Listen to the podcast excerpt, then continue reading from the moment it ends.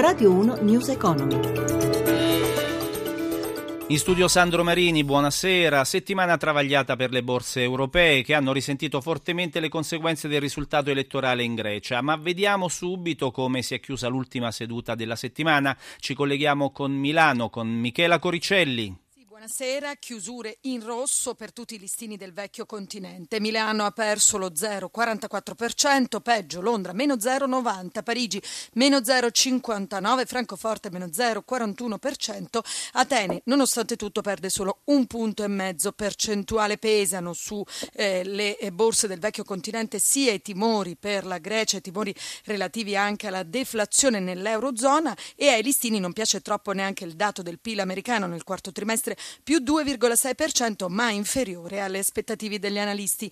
Nel frattempo l'andamento di Wall Street resta negativo, il Nasdaq a meno 0,08%, il Dow Jones perde circa mezzo punto percentuale. A Piazza Fare il titolo peggiore oggi è stato Monte dei Paschi di Siena che ha perso quasi 8 punti percentuali seguito da Unicredit e Carige, quindi una giornata abbastanza difficile per i bancari. Lo spread fra BTP italiano e Bund tedesco invece torna a rialzarsi a 127 punti base con il rendimento dei nostri titoli decennali all'1,60%. L'euro invece si indebolisce di nuovo, si scambia a un dollaro 12 94. Linea allo studio. Grazie a Michela Coricelli. Oggi sono arrivati due segnali positivi per la nostra economia. Poco fa l'Istat ha diffuso la nota mensile secondo cui a novembre l'indice anticipatore dell'economia italiana è tornato positivo per la prima volta da marzo 2014, delineando una ripresa dell'attività economica nei primi mesi dell'anno. Il secondo segnale riguarda il calo della disoccupazione in Italia e in Europa. In dicembre nel nostro paese è scesa dal 13 13 al 12,9%, ancora più bassa in Europa, adesso all'11,4%, il minimo da agosto 2012. Peggio di noi Spagna, dove la disoccupazione è al 23,7%, ma anche Grecia, Portogallo e Cipro. In Italia migliora soprattutto il dato sull'occupazione giovanile, sebbene ancora molto alto, che è sceso dal 43 al 42%. Dal calcolo sono esclusi però i giovani inattivi, coloro che non sono occupati e non cercano lavoro. Roberto Pippan ha raccolto il commento di Fulvio Fammoni, presidente della Fondazione Bruno Trentin, che accorpa gli istituti di ricerca e formazione della CGL sempre bene naturalmente quando l'occupazione cresce rispetto a quando cala. Visto che in questo periodo si fa occupazione anche per periodi molto brevi, potrebbe essere anche una crescita soltanto legata all'attività stagionale di questo periodo. Soprattutto il dato annuale ci porta sostanzialmente a dire che abbiamo lo stesso numero di occupati di un anno fa e che con queste tendenze di crescita ci vorrebbe fra i 10 e i 15 anni per ritornare all'occupazione precedente e alla crisi, è un dato che non necessita di trionfalismi, necessita invero di azioni concrete per creare lavoro e per creare lavoro serve sviluppo. Il Jobs Act va in questa direzione? Credo che sia la settima riforma del mercato del lavoro negli ultimi dieci anni, ma semplicemente in direzione di reintervenire ancora una volta sulle regole del lavoro. Con le regole del lavoro non si crea occupazione. Per creare occupazione occorre intervenire sul fisco, sul surplus della bolletta energetica delle aziende, occorre fare investimenti. Nella legge finanziaria gli investimenti sono in calo così come sono in calo gli investimenti privati.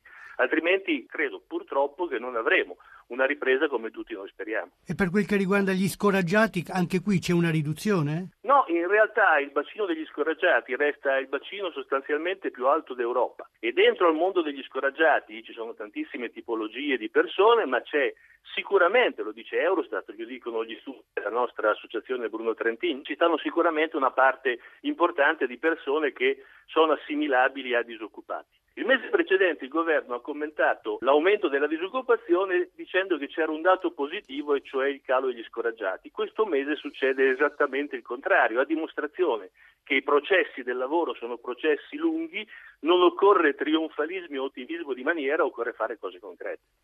In Europa non stanno molto meglio, ci sono paesi come la Spagna dove il tasso di disoccupazione arriva al 23,7%, oltre il 51% quella giovanile. Però hanno una tendenza al calo. Noi abbiamo una tendenza nell'ultimo anno a crescita.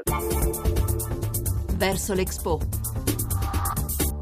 Anche noi da oggi ci occuperemo dell'Expo di Milano. Iniziamo parlando di due accordi che sono stati raggiunti fra gli organizzatori dell'evento e due importanti marchi italiani, il Franciacorta e il Grana Padano. Cosa prevedono questi accordi? Il presidente del Consorzio di tutela del Franciacorta, Maurizio Zanella. L'accordo con Expo di Milano consiste nel fatto che tutte le delegazioni, tutti i brindisi che avverranno nell'ambito di Expo saranno celebrati con il Franciacorta che è l'espressione in questo momento enologicamente parlando più elevata nell'ambito di questo settore merceologico in Italia. Tutte le bottiglie dei 108 produttori che sono la forza della Franciacorta vestiranno il logo Expo Inoltre ci dovrebbero essere uno o due punti di mescita all'interno di Expo, ma la cosa probabilmente più importante è che Expo dirigerà in Franciacorta, ci auguriamo, un ampio numero di visitatori che dovrebbero, secondo le statistiche e gli studi fatti, permanere in Italia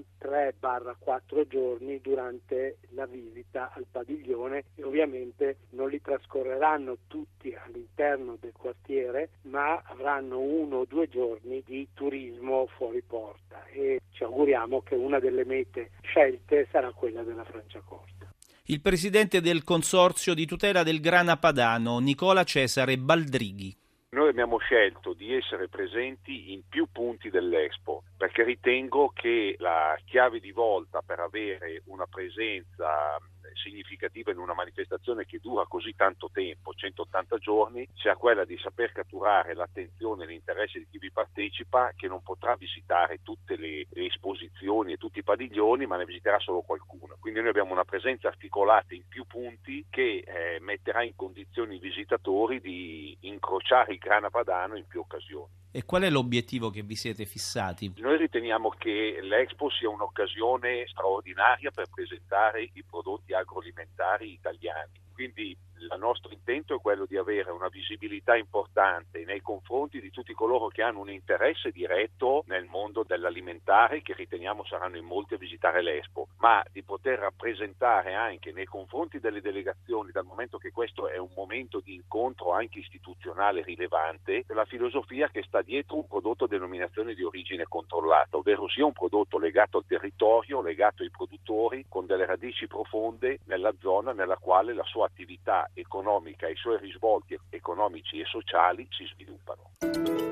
Ci fermiamo qui, News Economy, un programma a cura di Roberto Pippan, torna lunedì alle 10.30 per parlare di borsa e mercati. Per le vostre domande potete chiamare da lunedì al venerdì il numero verde 800 555 941. In regia Giacomo Tronci da Sandro Marini, grazie per l'ascolto. Radio 1 News Economy.